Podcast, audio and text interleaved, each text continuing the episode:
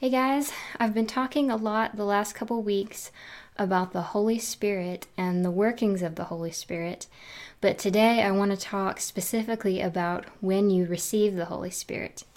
And we're going to be in Ephesians chapter 1, and we'll pick up in verse 13, but I encourage you to go back and read this chapter on your own because um, it, it has a lot of great uh, things to say. Uh, but for time's sake, we're going to begin in verse 13. It says, In whom you also trusted. After that you heard the word of truth and the gospel of your salvation, in whom also after that ye believed you were sealed with the Holy Spirit of promise, which is the earnest inheritance unto the redemption of the purchased possession, unto the praise of his glory. So we see the progression here. You trusted after you heard the word of truth and you heard about the gospel of their salvation, just like how any other person gets saved. After you hear the gospel message, and you trust in that, you trust in the finished work of Jesus, then you're sealed with the Holy Spirit. In this verse 14, where it says, uh, which is the earnest of our inheritance. Do you know what it means to put something up as earnest? I'll give you an example. If you go to buy a house, you will give the seller earnest money, and that is like your promise that you're serious and you're going to go through with the sale. The Holy Spirit is like God's earnest money. That's His promise to us, the promise that we are going to receive the inheritance of heaven someday. And I just think that's amazing. He couldn't, uh, he couldn't give us heaven right now. He can't give us our glorious eternity right now. But instead, he says, I give you my own Holy Spirit as this promise. And a great example of this is in Acts chapter 10. And we're going to be beginning in verse 42. And this is the apostles talking, and he's speaking to a group of people here. And it says, And he commanded us to preach unto the people and to testify that it is he which was ordained to be the judge of the quick and the dead. To him give all the prophets witness, that through his name whosoever believeth in him shall receive the remission of sins. And while Peter yet spake these words, the Holy Ghost fell on all them which heard the word. And they of the circumcision which believed were astonished, as many as came with Peter, because that on the Gentiles was also poured out the gift of the Holy Ghost. The moment they heard the word and they believed, they received the gift of the Holy Spirit.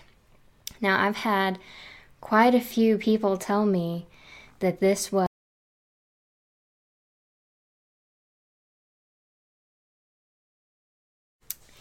Hey guys, I've been talking a lot the last couple weeks about the Holy Spirit and the workings of the Holy Spirit, but today I want to talk specifically about when you receive the Holy Spirit.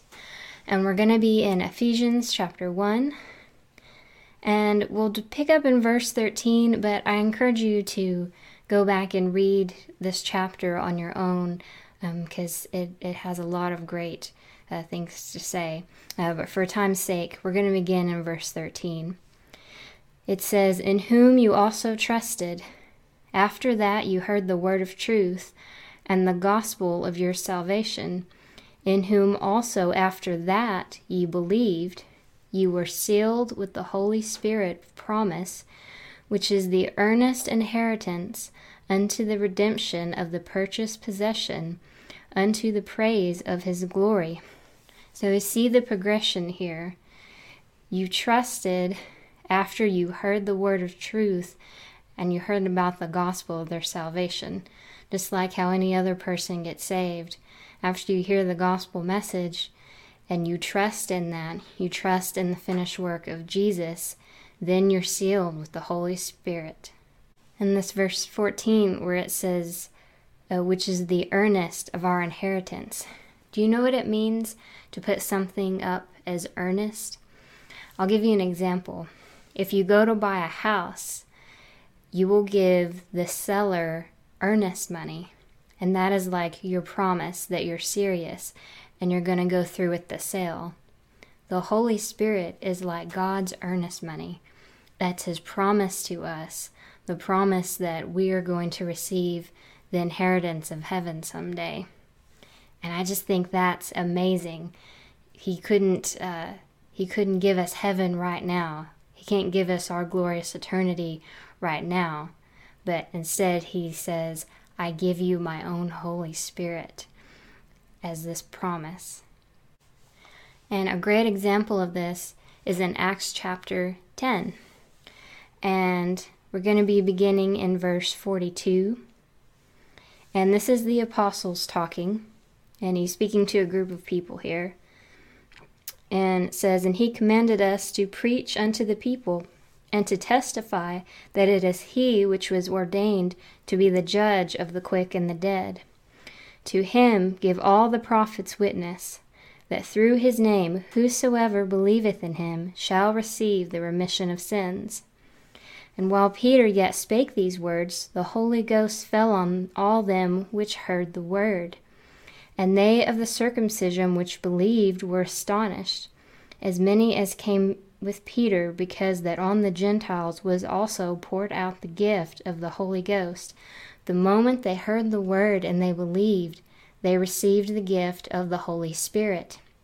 Now, I've had quite a few people tell me that this was an isolated incident. And you're mainly going to hear this from people who tell you that you have to be baptized to be saved. They will maintain that you don't receive the Holy Spirit until after baptism, or as some other religions might say, communion, and so on and so forth. But these two verses that I've read clearly tell us that you receive the Holy Spirit when you believe, when you put your faith and trust in the finished work of Jesus Christ. And let's keep reading because this scripture explains itself. Verse 46 For they heard them speak with tongues and magnify God. Then answered Peter, Can any man forbid water, that these should not be baptized, which have received the Holy Ghost as well as we? Peter's like, Hey, these people just received the Holy Spirit. I'm like, We need to go and baptize them. Because you get saved before you're baptized. You receive the Holy Spirit before you're baptized. And those people who want to tell me that this is an isolated incident, there's some problems with that. Number one, you're going to tell me that God gave unsaved people the Holy Spirit, He gave them the gift of tongues, and they went around praising God. That doesn't sound like the actions of an unsaved person. And as we just read, the Holy Spirit is our earnest. It's the promise of our inheritance. Why would God arbitrarily give that to unsaved people? It doesn't make any sense. It's completely contrary to the scripture that we just read in Ephesians. And let's keep reading down to that last verse. In verse 48, it says, And he commanded them to be baptized in the name of the Lord. Then they prayed him to tarry certain days.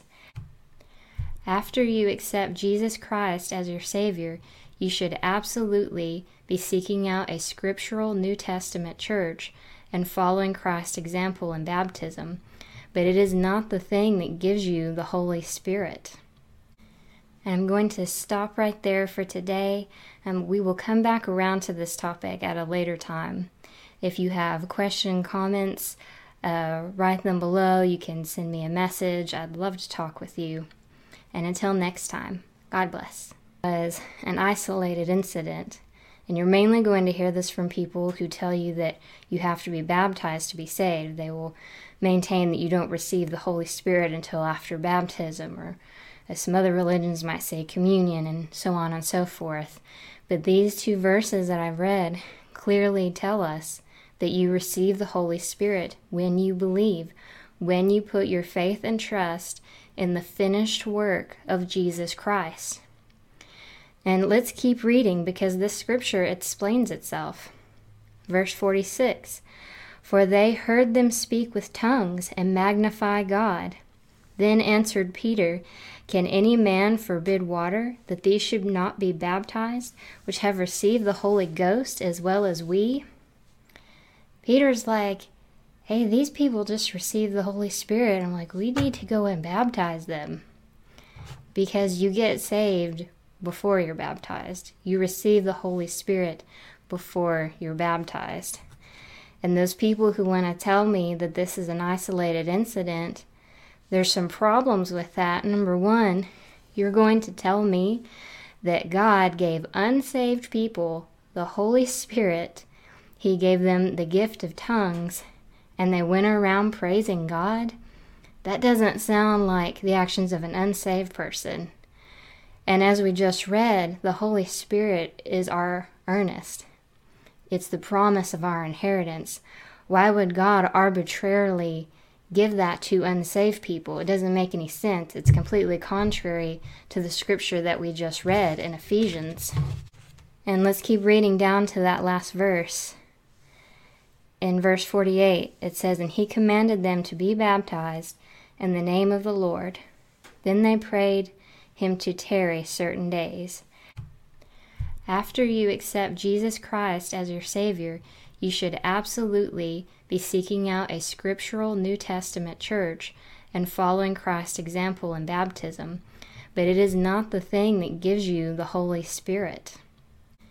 And I'm going to stop right there for today, and we will come back around to this topic at a later time. If you have question, comments, uh, write them below. You can send me a message. I'd love to talk with you. And until next time, God bless.